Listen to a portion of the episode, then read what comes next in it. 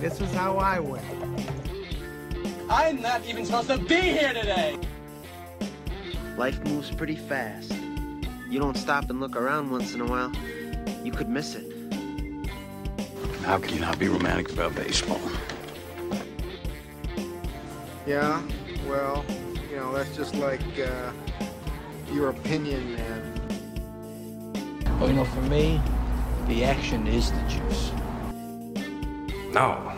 No, you. You complete me. I'm the king of the world!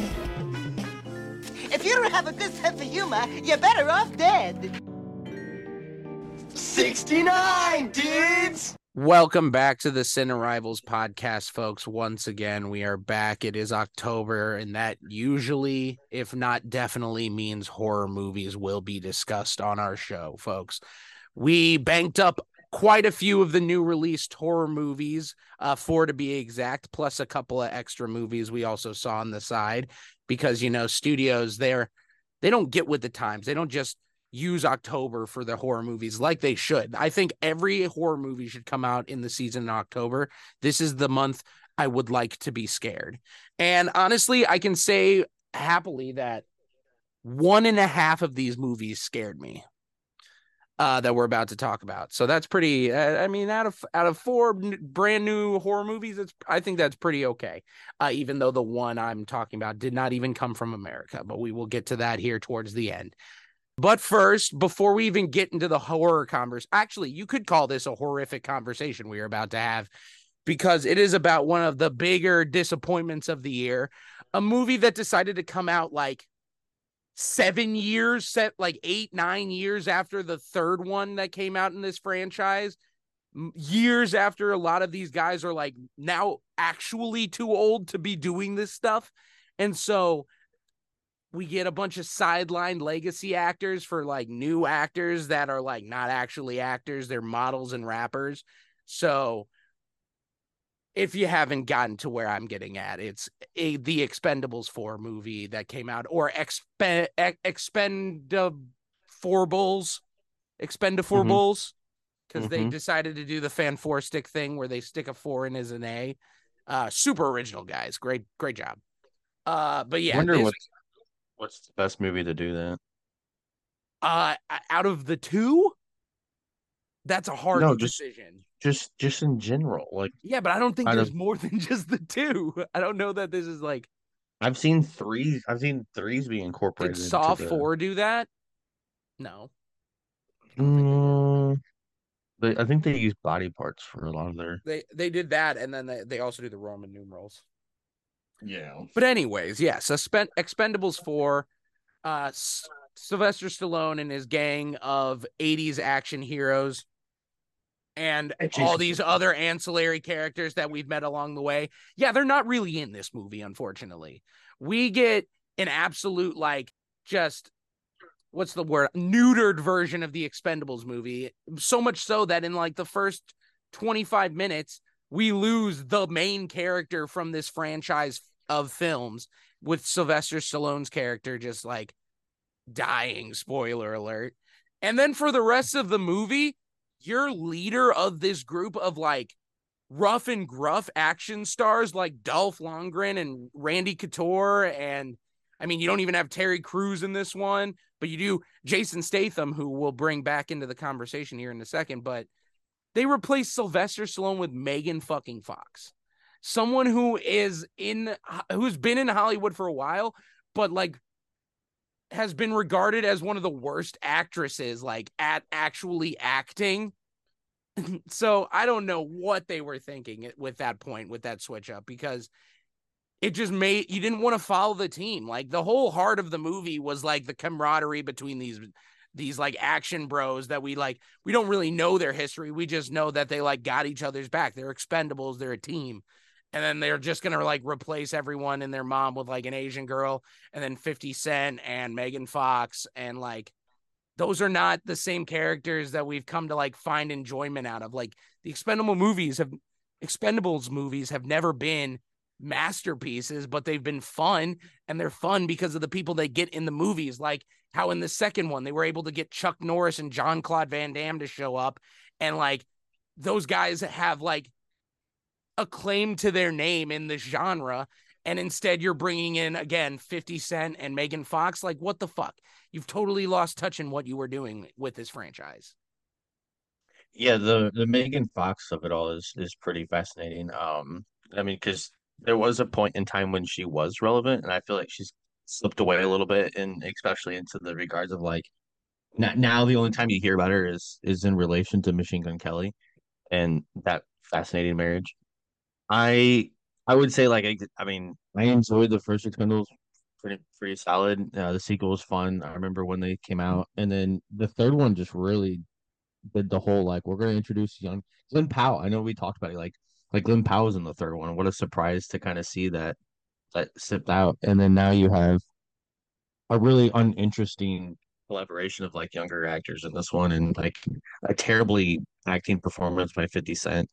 Uh, but I I would say like the biggest drawback from this is like aside from like the really bad CGI, um, and what they did as a like plot device for the story, which you know they killed off Stallone early in the movie, and you're kind of like, like I'm not even to finish watching this if that's the case. But then it's re- it's revealed very much at the end, and and it's such a, a like like a uh, like a Chico, Like it's not even it's it's not satisfying, yeah. It's like they made they the whole movie they make you think he's gone, and then they're just like, Mm-hmm. gotcha. the I will. What's more shocking too, though, is like this has a hundred million dollar budget, and it only made about eighteen to twenty in the U.S. Yeah, and it looked It's- terrible. It's yeah, and they released it a month ago, and yeah, it, it quickly became bad. I mean, it, I don't even know if there was a right time to release this. Like, you could have maybe dropped it It in the was summer. it was like eight years ago when the they were coming That out too. like once a year. What what they sh- really should have done was the Expendabellas, where it's all female action heroines uh, from our past. You could have really gotten away with that when they first talked about it in early Car- 2000s. or Linda Hamilton and uh Sigourney Weaver and uh, Milla Jovovich. oh yeah, there we go. An- Angelina Jolie. There was there was a lot. Um, right in the uh, Daryl Hannah. There's there's a good collection that they could have pulled out for that. Um, and that would have been. I mean, that would have been pretty pretty cool to see. But unfortunately, we're past that. Uh, it still happened. I guess I don't know. I I know I saw something about uh Jason Statham saying that this was supposed to like start a new trilogy. So we'll see if that's even Woof. that's even possible. But speaking of Jason Statham, like only guy that came to play, easily Yeah, the best part of the movie, had the only entertaining action pe- sequences. Like it was basically any the time the film was like solely on him, it was watchable again,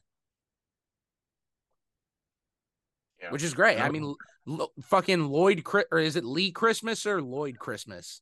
Wait, Lloyd Christmas. Christmas. Wait a minute. Wait a minute. Wait a minute. Yeah, yeah. I know what Lloyd Christmas is the Dumb and Dumber guy. Dumb and Dumber. Are they brothers? Is this like a crossover we need? We need the Expendables meets Dumb and Dumber, and we got Lee Christmas and Lloyd Christmas meeting. I think we sold. I think we sold Dumb and Dumber the way this movie played out. Dude, right. Oh, that would be amazing.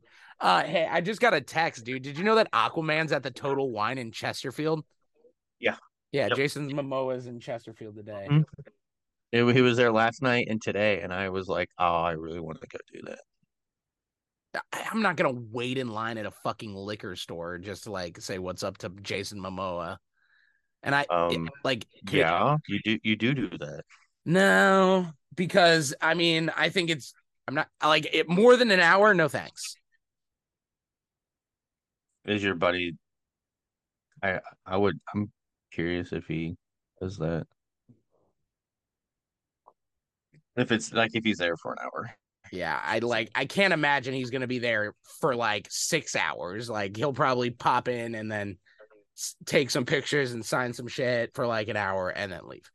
That's how that shit goes. And I'm not about to get in line just to not meet him about it.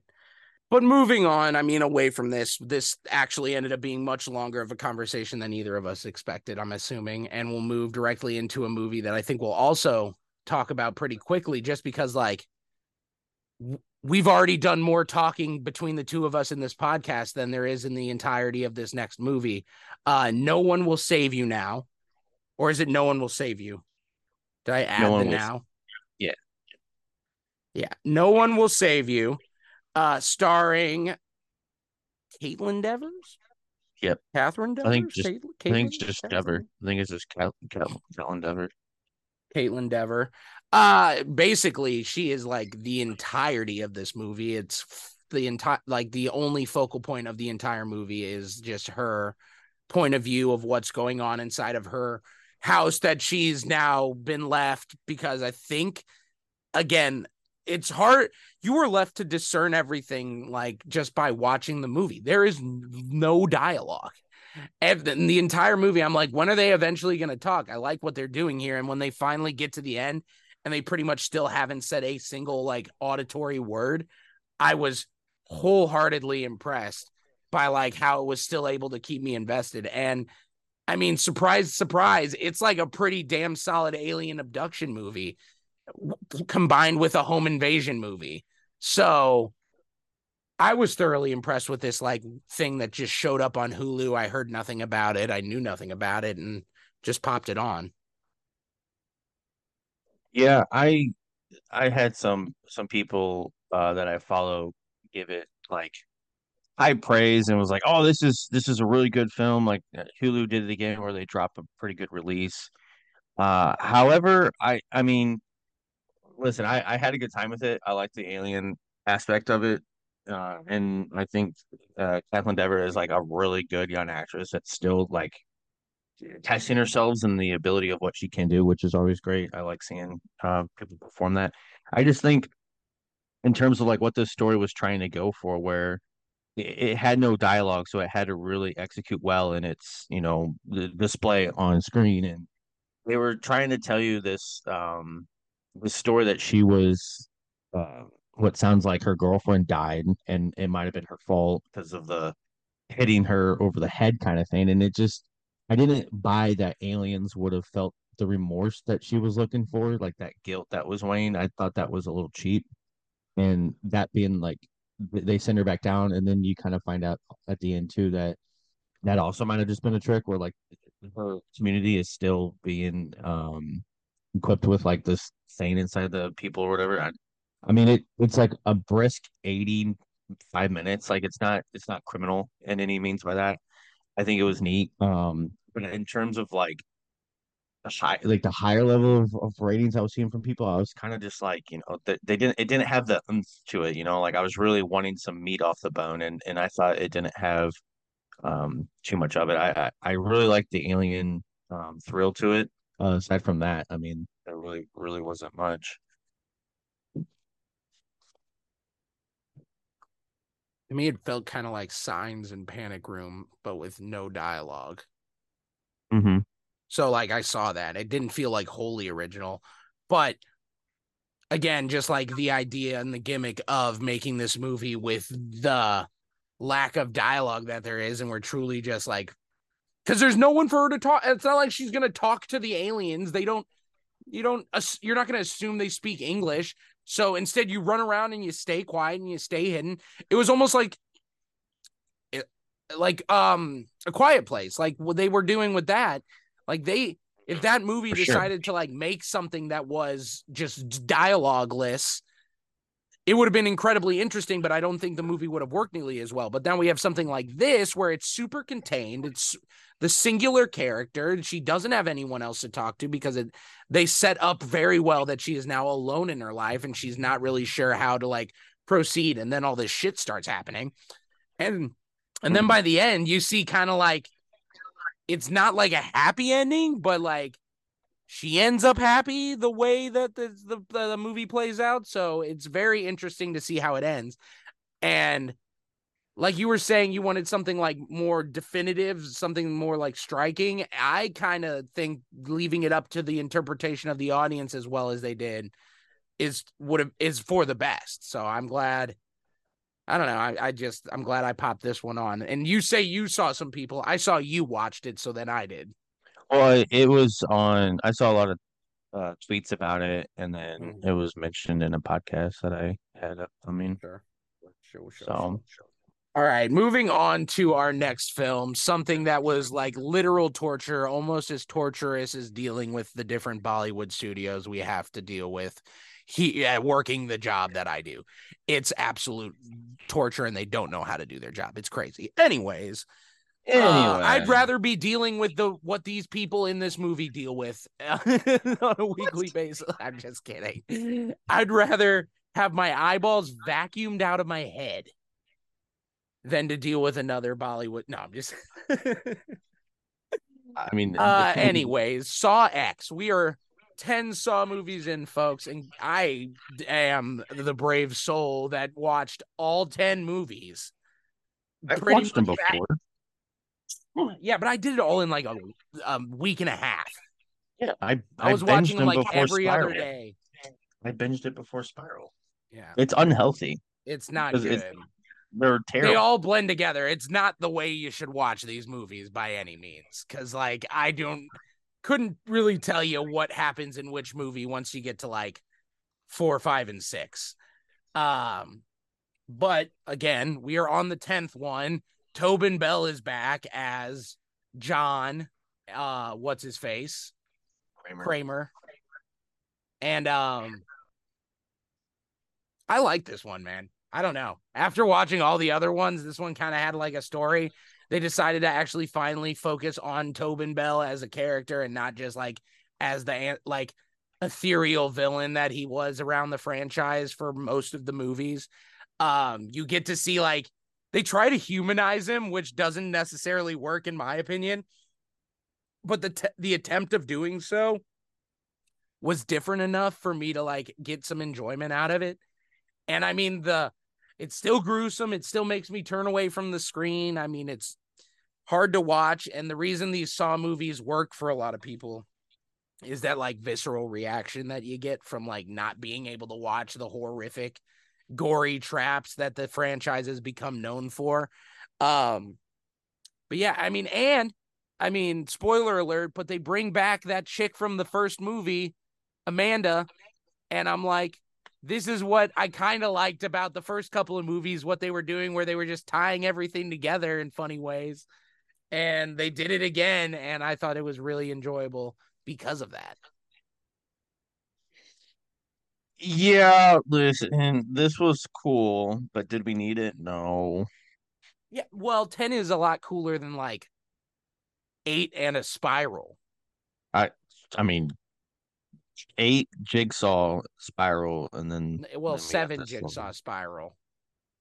I I would say um it's nice that this actually came out um a week or a couple days before October. You know, they they kept it as close as they possibly can to the month of, you know, Halloween and spookiness, but I I mean it was all right. I did not like like what we were talking about with the previous Saw's entries. Like those movies are maybe 90 minutes tops. Like they don't they're not taking your whole day away.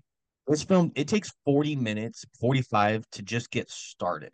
It had to build up That's a true. bunch of backstory for why Kramer's is setting up what he's setting up, and then when it takes away, it's it's a Saw movie and it's fun, it's great. Um, but to me, like having to suffer through John Kramer as a leading actor was fucking horrific. Like that was terrifying. No. I- get out of it. like here. he is dude. so Tobin he is so old. He's so old. Yeah, a legend to the horror community. I mean, Yeah. like he's a he's a that guy. in Anything else Absolutely. you watch him in. I I think it, this this was just like no bueno. Like I at that first first 40 minutes, and then like we were talking about with the the vacuum eye trap, whatever, that was fake. Because it was just it was just an imaginative thing. If this kid was going to steal the wallet and jewelry from the guy in the hospital, he was going to do it. But then the guy put it back. So that didn't even happen. That's not even real. So we can't even consider that a trap. So I I think it's it's absolute, you know, I mean, I'm glad we didn't have to end on the bullshit that was Spiral. I mean, Chris Rock did some weird attempt on that one, but this one has, you know, it takes place between chapters one and two or whatever, or between two and three. It's like, are we just gonna insert ourselves in different timelines to keep cash grabbing this franchise. Like that's that's stupid. It's unright. We're all victims of it. I I'm I mean in 10 years when we have 10 more of these, it's gonna be fucking annoying.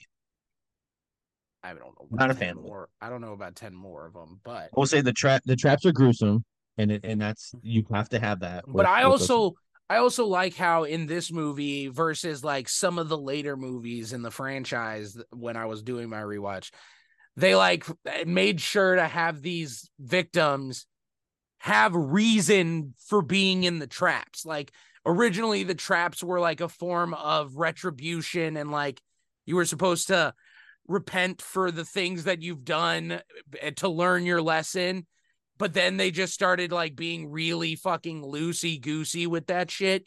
And in this one, they brought it back around and like, yeah, these guys were fucking stealing money from people who need all they needed in life was hope. So like you wanted to see them go through the fucking traps. And I kind of liked that refreshing switch up. But then again, it's like you also see I never wanted to see Tobin Bell in a trap with a child. You never want to see I'm- John Kramer in a trap. That's stupid. Mhm. Unless he's meant to be in there.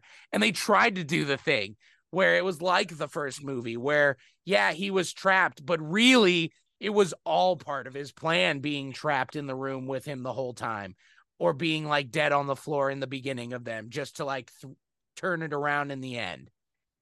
And I was like, all right.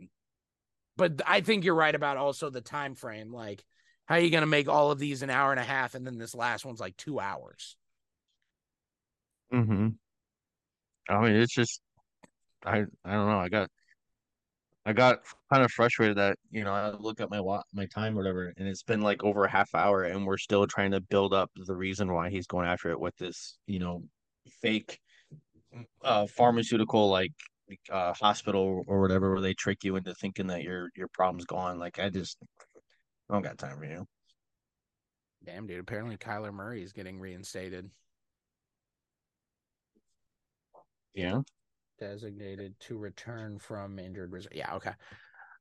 Once we get Here to we that, are. once we get to the last one, we actually get to gush about that. It'll be good. But we first got first we got to talk about what I think.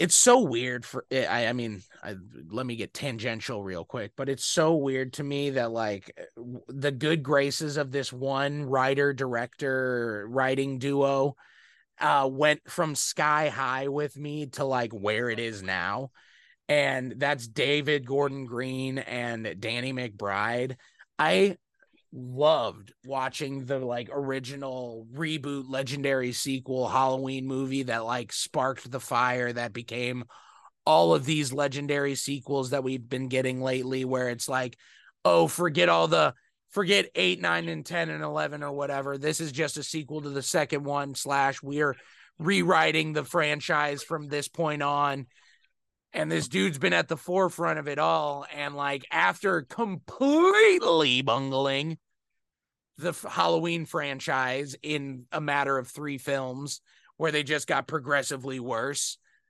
you now give him the keys to the kingdom of the Exorcist franchise to literally try to do the same thing that he did with Halloween. And this time, he didn't even get to do the good first one. He skipped right to the fucking bad one at the end. Because this was just as mediocre as it can get when you were talking about being connected to the original movie. You put the regu- original actress in there for a hot minute, give her absolutely nothing to do, nothing substantial of any means. Uh, and then you tease us with the little girl at the very end. Like, bullshit, bro. Like, at, at least in Halloween, they gave us more of Laurie's story. They brought back Jamie Lee. There was an actress people wanted to see back in this role, taking on Michael Myers. And then you bring back isn't it Mia Farrow or something? Who are the it's oh god, it's the name the kid in The Exorcist. The the girl's name's Ellen Burstyn, the mother, and then the daughter was Linda Blair. Uh they bring those two legacy characters back from the original Yeah, film for well, no reason it- whatsoever. They didn't even need to bring back Linda Blair. They they really could have kept Right. Regan. They just like were like, ah, hey, I'm here. Ha ha. It's like Mhm. it's, it's not what they did with Halloween, and it's honestly, and then like you, and then again, I, I'm so fucking done with possession movies, like across the board. Demonic possession movies, exorcist style movies like the Pope's Exorcist, even like Talk to Me, which was pretty good. I'm just so I'm done. This is like the fifth one I fucking watched this year. I can't do it anymore. And the best one I watched is the movie we'll be talking about next because of what because of I'll, I'll explain when we talk about it next. But I'm just I can't keep watching the same tired old shit. Oh, they're writhing around. Oh my god, demons, uh Bible verses. Uh, uh, she says some fucking crazy out of pocket shit. Throw up, vomit. It's all the same fucking stuff. It's nothing different and that's why and and it's just boring and they bring nothing to the table the only thing different about this exorcist movie and the original besides the fact that the original was incredibly groundbreaking for its time and actually like a huge monument in horror cinema uh there's two girls instead of one girl that's what they changed up in this fucking movie like Well, come you know on what, what else? What else they did too was they kind of made it uh an interesting. I I think Danny McBride watched Prisoners while fly and thought how cool it would be to incorporate this into an Exorcist franchise. yeah. And the worst thing we haven't even said this yet, but this was bought this this the David Gordon Green who you know unfortunately probably ruined Michael Myers harder than Rob Zombie did, and that's Yeah. saying something towards the and end he he there was a big auction uh in terms of buying the rights for this re- reboot and the it, they they paid north of like 400 million dollars to to do this franchise to make and that kind of the to make this movie. Not um obviously not not cute to say the least. I think what their approach was in terms of like oh it's two girls um what was really distasteful if you ask me was the two girls one demon oh dude you should have put that in the review two no one i just thought of it Damn. That's good. Okay. Yeah. Um, they the they said they had this pregnant the mom in the beginning being uh, you know one of the victims of the the real life er, earthquake that took place in Haiti that like you know took a lot of lives and like they're like yeah we're gonna incorporate this in a a demon Yeah, possessed weird. horror film and like kind of makes it feel like you know it's just it's really That's like linking 9-11 into like a f- Nightmare Before Elm Street movie. oh, hey, let's not let's not give all of our ideas away I know, dude. okay? I'm just giving Hollywood ideas because I mean the writer's strike. Oh wait, that's they over. could use they can use some stuff, you know. I mean, uh, that might have been better than a Saw Ten, but I I will say, um, I, I I watched this like after the weekend and seeing like all the reviews and it getting slammed by everyone and everything. I found it watchable. Like at least I was able to like sit there and be pretty invested in in what was happening. Like I, I didn't really um hate a lot of that. There wasn't much scare. Like possession films are like really what kind of gets me um like like whoa, like that's fucked. so the Um, opposite. and and well, it's understandable. And You got to believe in that stuff like religiously for it to be scary. Yeah, it's like Yeah.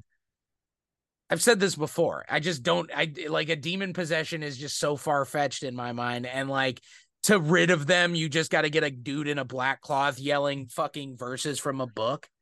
No, I just. uh, so that's the that's the starting point. But when you can flip it on its ass and give us something wholly unique, like The Exorcist was able to do all those years ago, the original one, like when evil lurks, like what we're about to talk about, that's when you can actually get me invested in these movies. Like again, I watched the same movie like three times this year with the Pope Exorcist and this. And there was one more demon possession movie that I really disliked that I'm like is escaping me. But I just I couldn't do it. It was not a it's uh oh I guess Skinamarink counts. They almost did something cool. The Boogeyman, that was the other one. But that's not really demon possession. Horror movies are just dude like they're easy to make and you're going to get a thousand bad ones for every absolutely great one. Now let's talk about an absolutely great one uh from Argentina. You can start. Uh yeah, I'm trying to find so yeah, this from from Argentina. As you said, this one I I reached out to you uh more so more so you're you're kind of this like, you know, like, hey, what are, what are you what are you doing? And I was letting you know that I was watching a movie by myself again, and you find that very weird for what I for when I do that. I do not. Uh, I do that all the time. I know. I did my Um, whole so Saw I- Patrol screening by myself. You, Yeah. Oh, okay, oh, for, we failed to mention because he didn't watch didn't watch it. But when I watched, I watched Saw Patrol. So I watched all of Saw 10, and then right after I watched the new Paw Patrol movie. Guess what? They were about of equal quality. So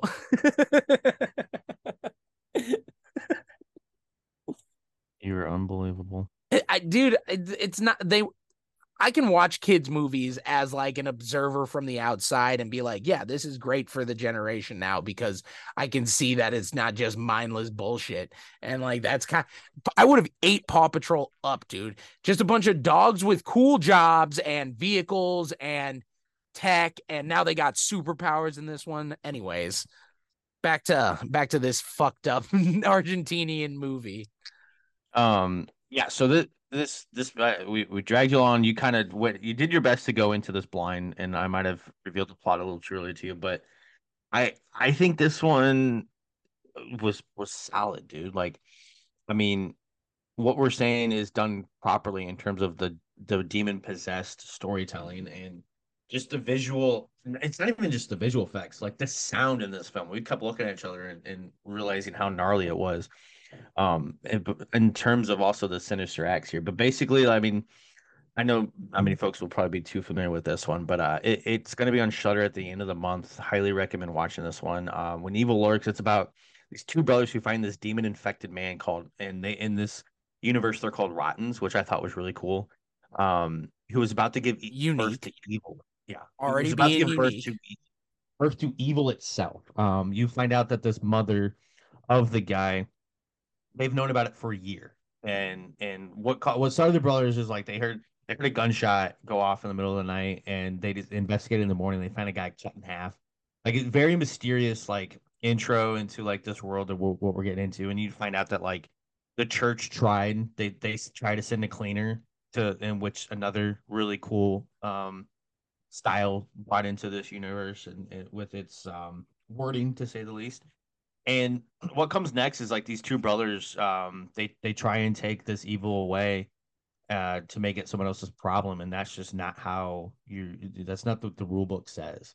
And they quickly uh have to face the repercussions from it. And they are just sent on an infernoing uh, i mean chaos of just hardcore uh, uh I, I'm trying to like I can't remember the word carnage. Like just it's absolutely insane what this family goes through and like what this evil is and how it transfers itself from like body to body and like makes you see things that aren't there or just also destroy your whole life and like there's a couple scenes where we looked at each other like we can't believe that happened as it was you know lurking around the corner you can say uh, especially in terms of the child with the dog that was fucking nuts um, you know for a fact like us would stay away from stuff like that.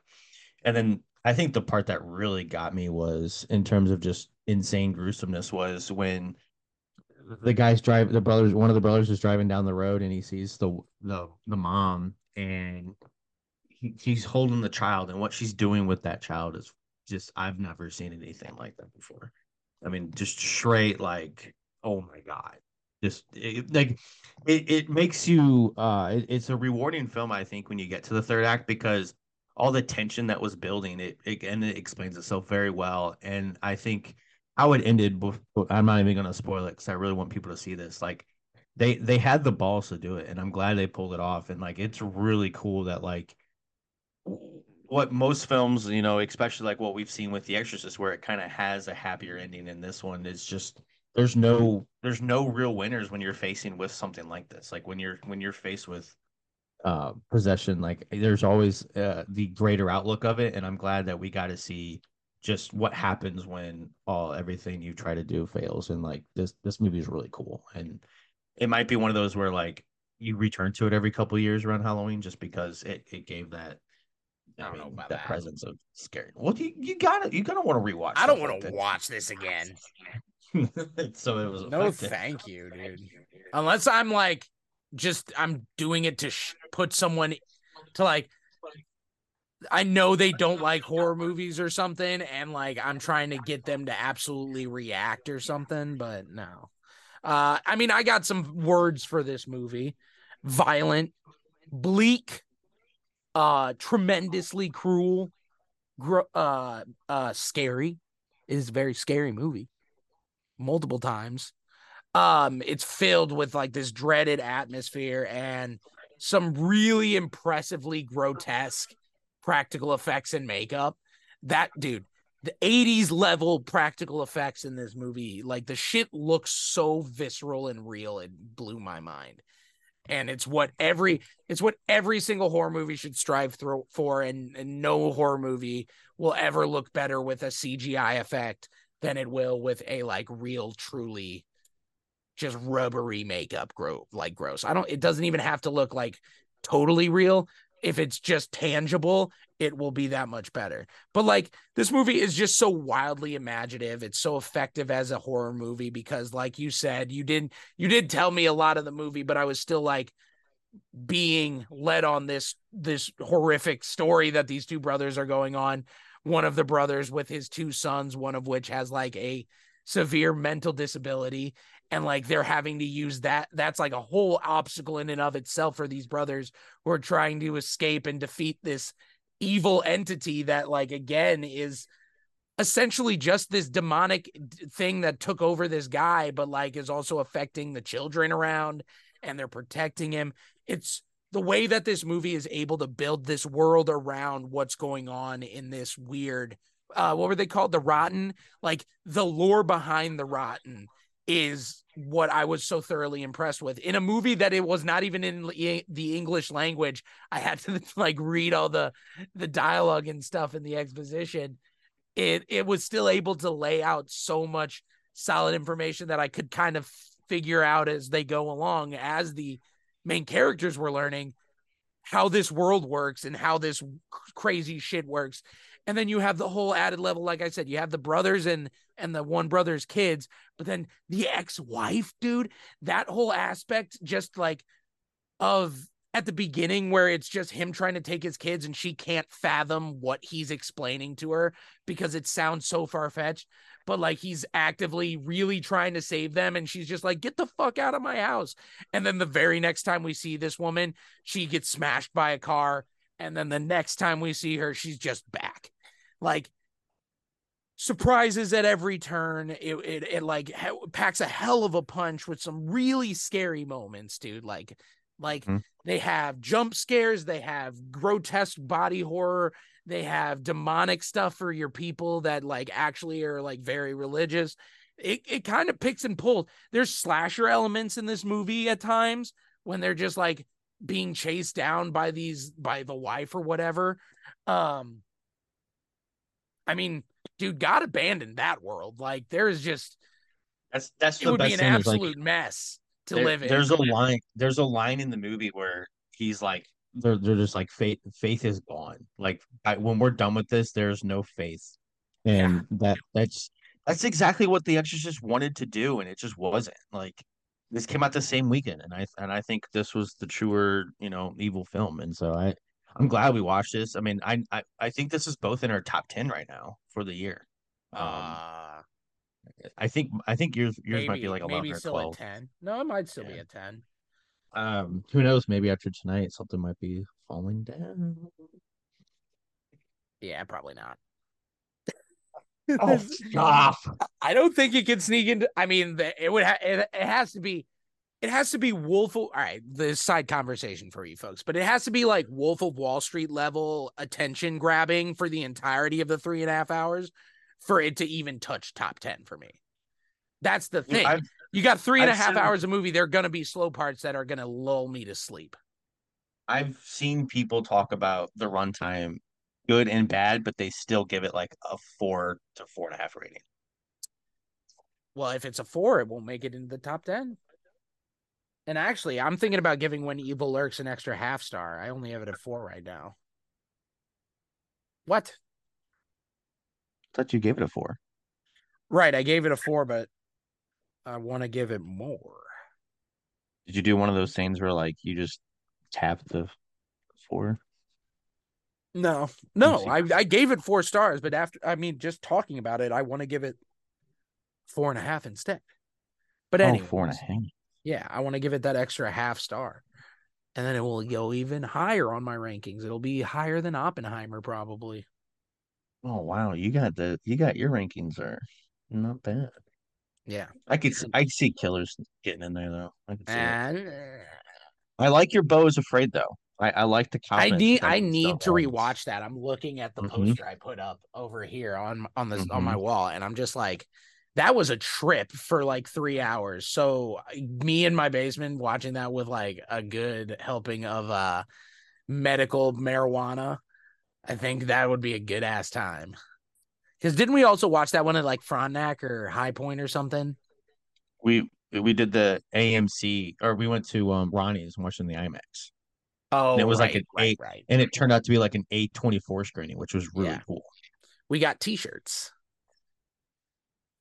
yes all right anyways uh when evil lurks if you can find it i i don't know who has a shudder account honestly dude i'm pretty sure i'm gonna subscribe to shudder i i want It- more horror in my life i'm They have good stuff. i'm all about movies like comedies and horrors and genre films that'll make you feel something that's not just sheer depression.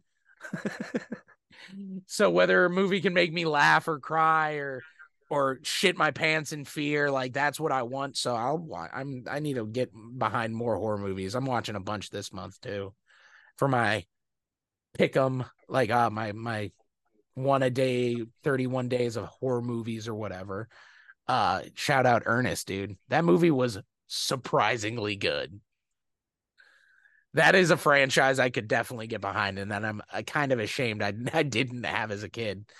All right.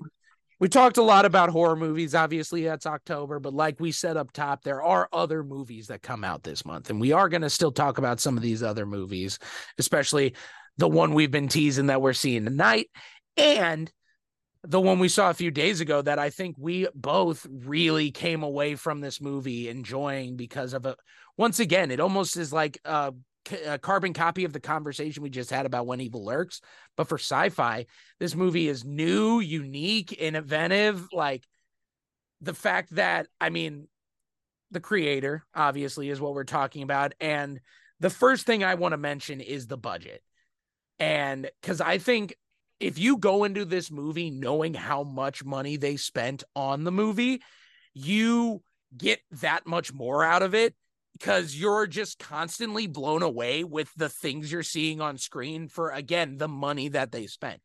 So, uh, uh, just for reference point, anywhere uh, a huge, massive sci-fi blockbuster of that nature, i.e., something like in the caliber of Star Wars or the Avengers, that is easily 200 to 300 million movies to or million dollars to make for that movie.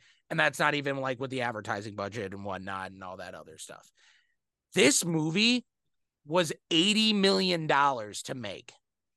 And that is uh, mm. incredible dude. Like again some of these sci-fi f- effects and these giant spaceships and there's there's so much cgi green screen going on but the level of detail and crisp like looking shit on the screen. Like i don't even know how to explain how, just how good this was for how little they spent.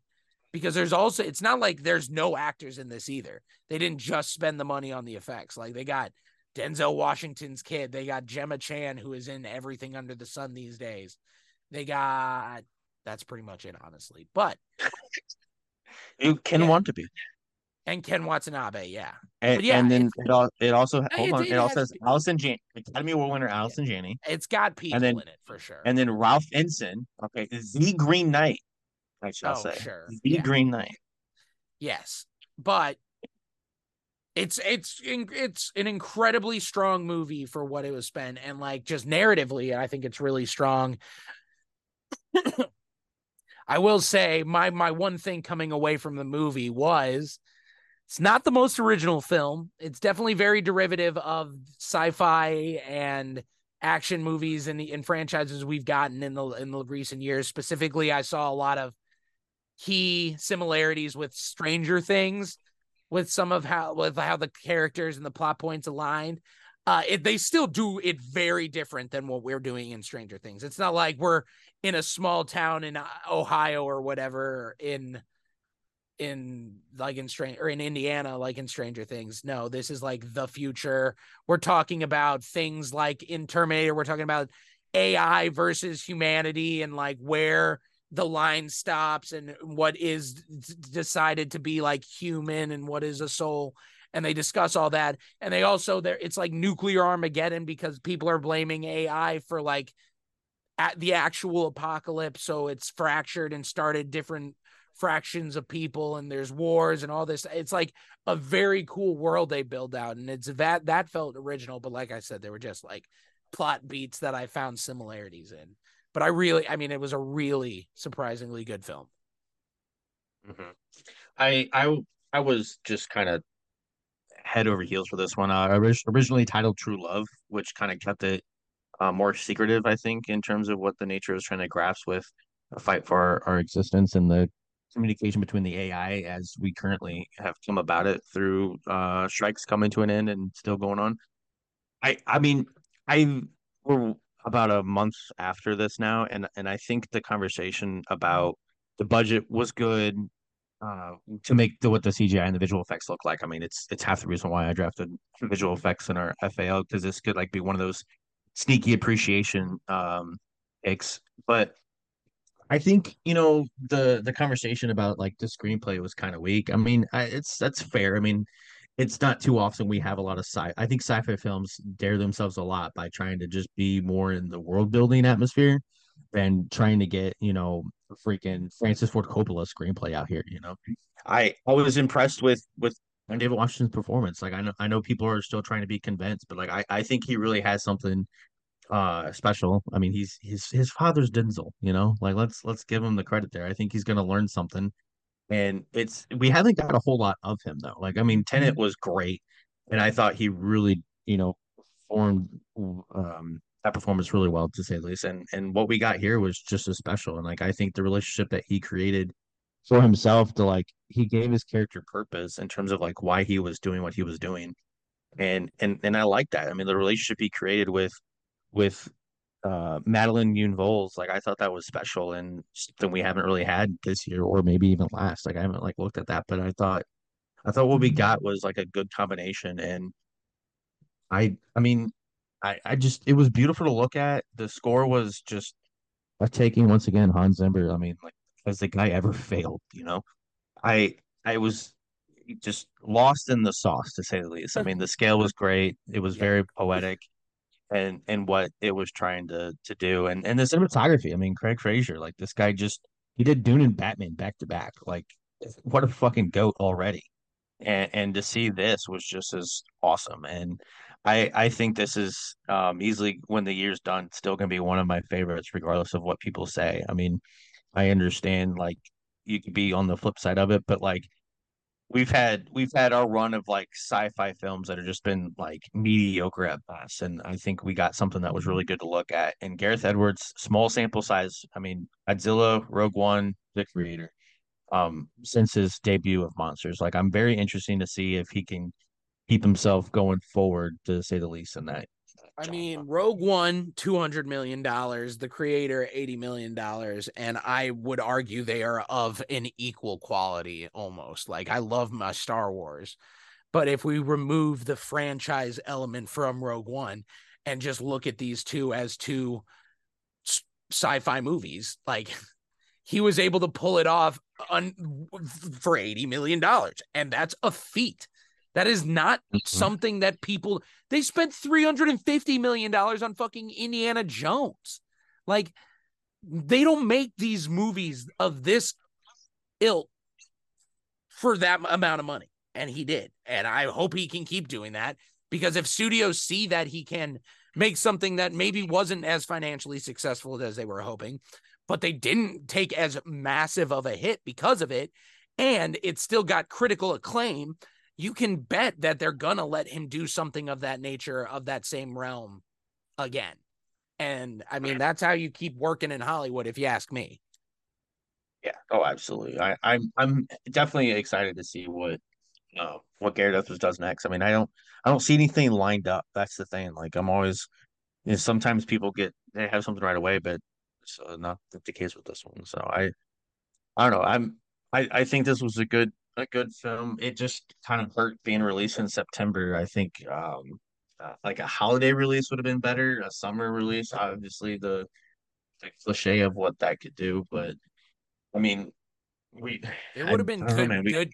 It it could have been good counter programming come like Thanksgiving week when we have like Wish. But yeah, yeah. I mean, there's like I think people forget like what the holidays. You could put anything out there, and and people will will buy to it to say the least. And yeah, because they don't want to spend time with their families. They're like, oh, we can go sit in a quiet, air conditioned. Well, actually, by the holidays, hopefully heated seat in a movie theater and people will just shut up for two and a half hours, yeah, let's go do that. I totally get it. But yeah, all right. Another episode in the books, folks. Another basically recap episode. We, I mean, it's the way to do these. Now that we're, we kind of got our flow going and we can talk about movies not for an endless amount of time and then we get nice concise chunks this seems to be the format we like we just bank a bunch of movies and then we come out and we make a podcast and we put it out for the people uh, but a, a, a, lot of that came by just release schedules of not there being much to talk about right so. well, we'd rather have uh, more things to talk about that we have less to talk about than just uh, we don't want to put out the short episodes but uh, like but that being said with award season coming up i can almost potent I I can almost potentially kind of sort of maybe guarantee that we will have some more regular episodes uh just because we'll be more likely to want to talk about these especially since FAL has been drafted it is year 5 of us doing this I believe and I don't want to lose again I, I, I, I, I had I have so much fun. Fuck the third like, pick, dude. Uh like I swear to God, I seriously, those... if I had your pick this draft being backside of Johnny, I would have been so good. Yeah, but what's funny in terms of that though, like a lot of the picks I wanted, you got right before me or right after me. So like you still put yourself in a good position. We we say that, and then fucking Iron Claw is going to come in and sweep, and none of us drafted any of it. that would be fun. Even if they get a nod, that would Dude, be I, uh, I, I think it's going to be if we we when we do our redraft, I think it's going to be the thing we're fighting over. I don't know why it just um, keeps popping up everywhere. So real talk though, real yeah. talk. Um, as fun as it is having, you can cut this part out, but as far as it having one, is it too confusing to do two? And and me asking the other guys if that's something they want to be interested in. Two separate FALs, like you're saying with like no because like like like like how we talked about like okay we gotta be faithful for killers and make sure you gotta be faithful for holdovers and op- like do we want to double down on that and like oh we're gonna switch it around I think this year would have been good with four players though I'm gonna be real on you with that uh oh yeah. I mean, we definitely would especially in the actors category. I mean, and if we would have to, we would have done five though. We probably would have done five pictures if it was just the four of us, and it would have been the same number. Mm-hmm. It'd be the same amount of like, yeah, who knows? Maybe, but like, I don't know about this year. Oh shit! but that's gonna end uh, uh end the podcast for today and we'll wrap it up at like we usually do. Uh mine's gonna be pretty short and sweet because the thing i watched was short and sweet. It's just about 10 minutes long. Uh, it's called once upon a studio. And you know i'm gonna say a few words to our friend blaine of the real views podcast real quick. Uh i know i'm a corporate shill for the disney company. I understand this. I will forever and always be behind them and their sometimes shady wrongdoings and what they're what they choose to who they pay and whatnot and blah blah blah. But god damn it i fucking cry like a baby. I've watched this special three times and i cry when mickey addresses a picture of walt and i don't know why i cry because it's like i mean i, I kind of know why but i really don't. And then I, I cry at the end because i'm looking at an image of 500 plus characters that I've come to know and love over my entire lifespan that help like fortify who I am today. And I still fucking love everything the the ins and outs and learning about the Disney Corporation and happy 100 years to a studio I will always have a special place in my heart for. So watch Once Upon a Studio. It's it's worth your time. It's worth your time if only because if if just only because you have this one Disney movie that you love and that one specific Disney movie has this character that's like a side character that you love, he's probably in there. That character's probably somewhere in this special and you can find him. And that and that's fun enough as it is. You like the weird pink goo guy from Treasure Planet? He's in there.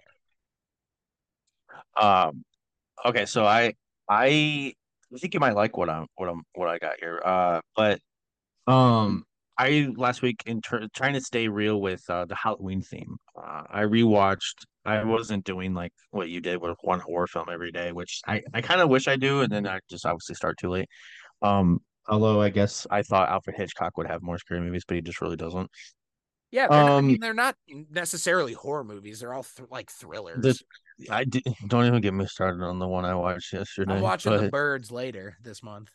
Um. Okay. So I watched. Uh. I'll I'll do my recommendation on Sleepy Hollow. I the Tim Burton 1999 film with Johnny Depp. I I think this one I is underrated. Truthfully, I I feel the atmosphere like you know going into a Tim Burton film that the atmosphere is going to be just mind blowing creative and unlike anything um that captures from other things. But I I really like the folklore surrounding the headless horseman and like this idea of uh we haven't had that done in a while and, and i'm kind of wanting Well, to see it Saints. maybe yeah it's right i i think it'd be time for it to be like adapted into like something new like we're so busy trying to like oh here comes another you know breaking news folks but Turn like, it into Michael like a true detective style Netflix series. well this is what i'm getting at okay but like imagine like a david lowery sleepy hollow or like a i mean jordan peele Or like a David Lowery, you know, like David Lowery's Peter Pan was pretty good. Oh, shut the fuck up. Um, but like you know, for for people at home that, that might not even know this, but like Miramax just bought the rights to do another Halloween with Michael Myers, and we're gonna make a TV show that leads into a film franchise. And it we're like, why are we doing the same stuff? Like, I I just want to see something brought forth that's new, and I mean, make your own stuff with it. Like, keep him dead. Let's bring someone else out of hell. That's what I say. You know, Someone else Headless out of Horseman hell. would be pretty cool. Headless Horseman would be pretty cool. I mean, I forgot Christopher Walken played the damn guy. Like, I thought that was awesome. Dude, that is it's that's such a funny performance. It's so like Mhm. corny. Yeah. yeah. But oh, I like your idea though with the true detectiveness to it. As I mean, after all the Yeah, I mean, you no, but what I'm like the way that specific movie is set up, it is like a detective mystery in Oh. the sense. Ooh, what if? And I'm just saying, like season- a long season of True form, stylized mm, a season in like Victorian Detective set- London. Yeah, no, exactly. But that's what I'm Oh. saying. Eh, you're they're looking for Jack the Ripper. Damn, I might just jizz my pants. Jack the Ripper, dude. It's True Detective, and they're trying to figure out who Jack the Ripper is, and they don't. You, you know, you know, Johnny. Fun fact: Depp they do not. You know, Johnny Depp did a movie about him. Uh, Jack being the detective Rapier. searching for uh John Jack the Ripper. All right. Well, that's it for our episode, folks. F- Uh, the, uh, the fuck the Indian movies that we have to deal with. Swear to Invisible God. guy, no, that's gonna be it for our podcast episode this week, folks. We'll get back at you with more awards films, maybe a couple more scary movies if they. Are there anything? Is there actually what's what is left for October? let, let me tell you, I will be watching Five Nights at Freddy's on Peacock the way it was intended. Oh, boo! You're ah, that's a waste. And then I'll I'll watch The Killers on Netflix. Fuck stream. you.